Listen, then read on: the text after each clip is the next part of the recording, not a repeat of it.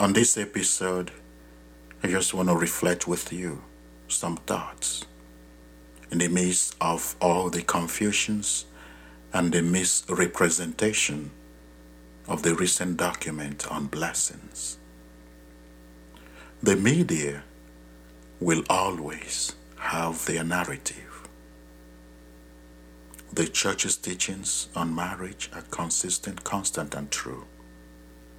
Therefore, the priest have not allowed anyone to celebrate or hasn't he hasn't affirmed a gay marriage because marriage belongs to divine law.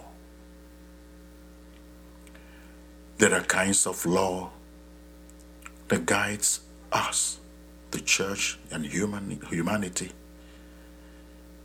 St.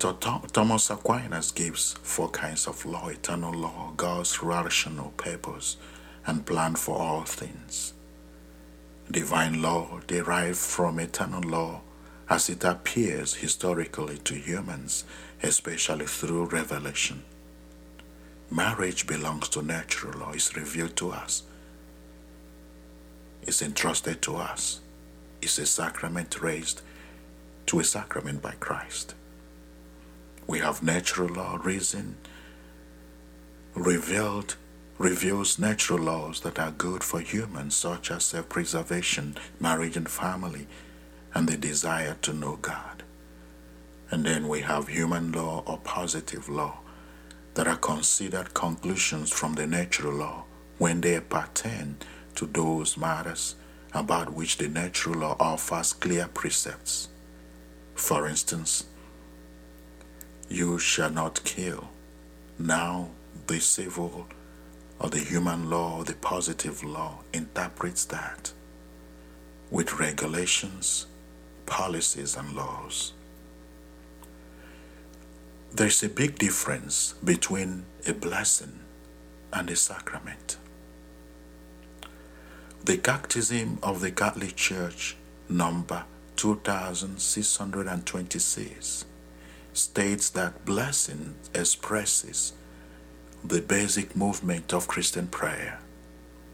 It is the encounter between God and man. In blessing, God's gift and man's acceptance of that gift are united in dialogue with each other. So someone approaches a priest for blessing.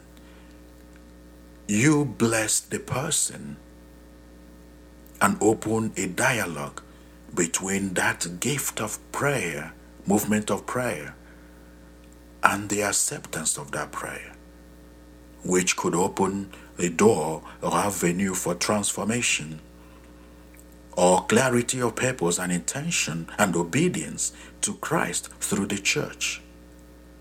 Sacraments, on the other hand, is efficacious signs of grace instituted by Christ and entrusted to the church, by which divine life is dispensed to us.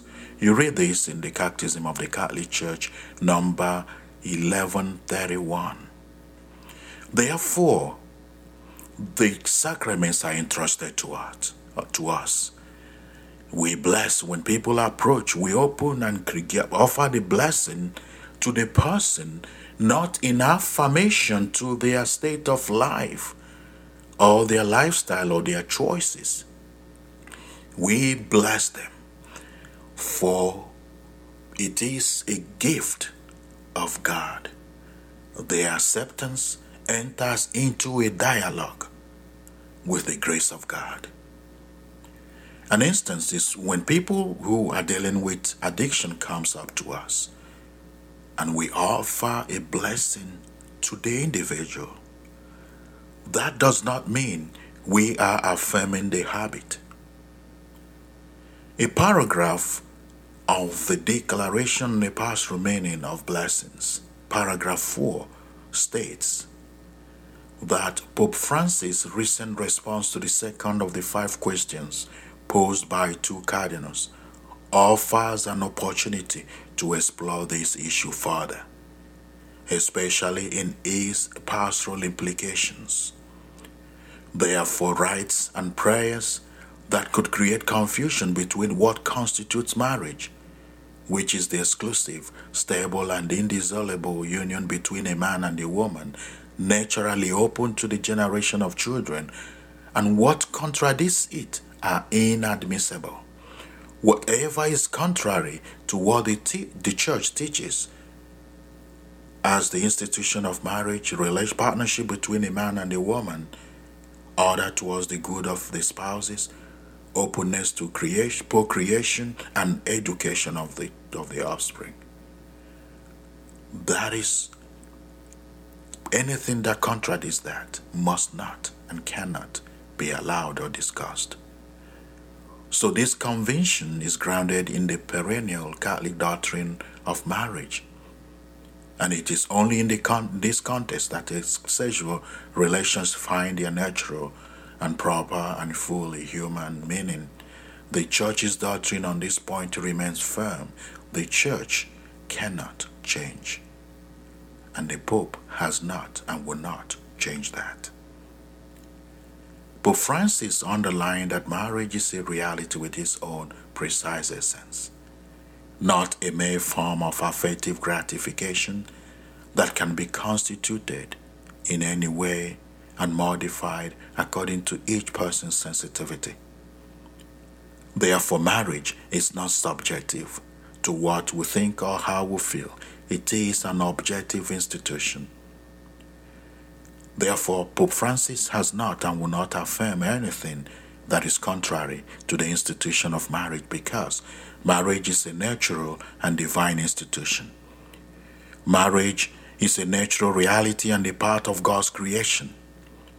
At its institution, God endowed it with its essential natural characteristics a union between one man and one woman, which is exclusive, permanent, and open to life.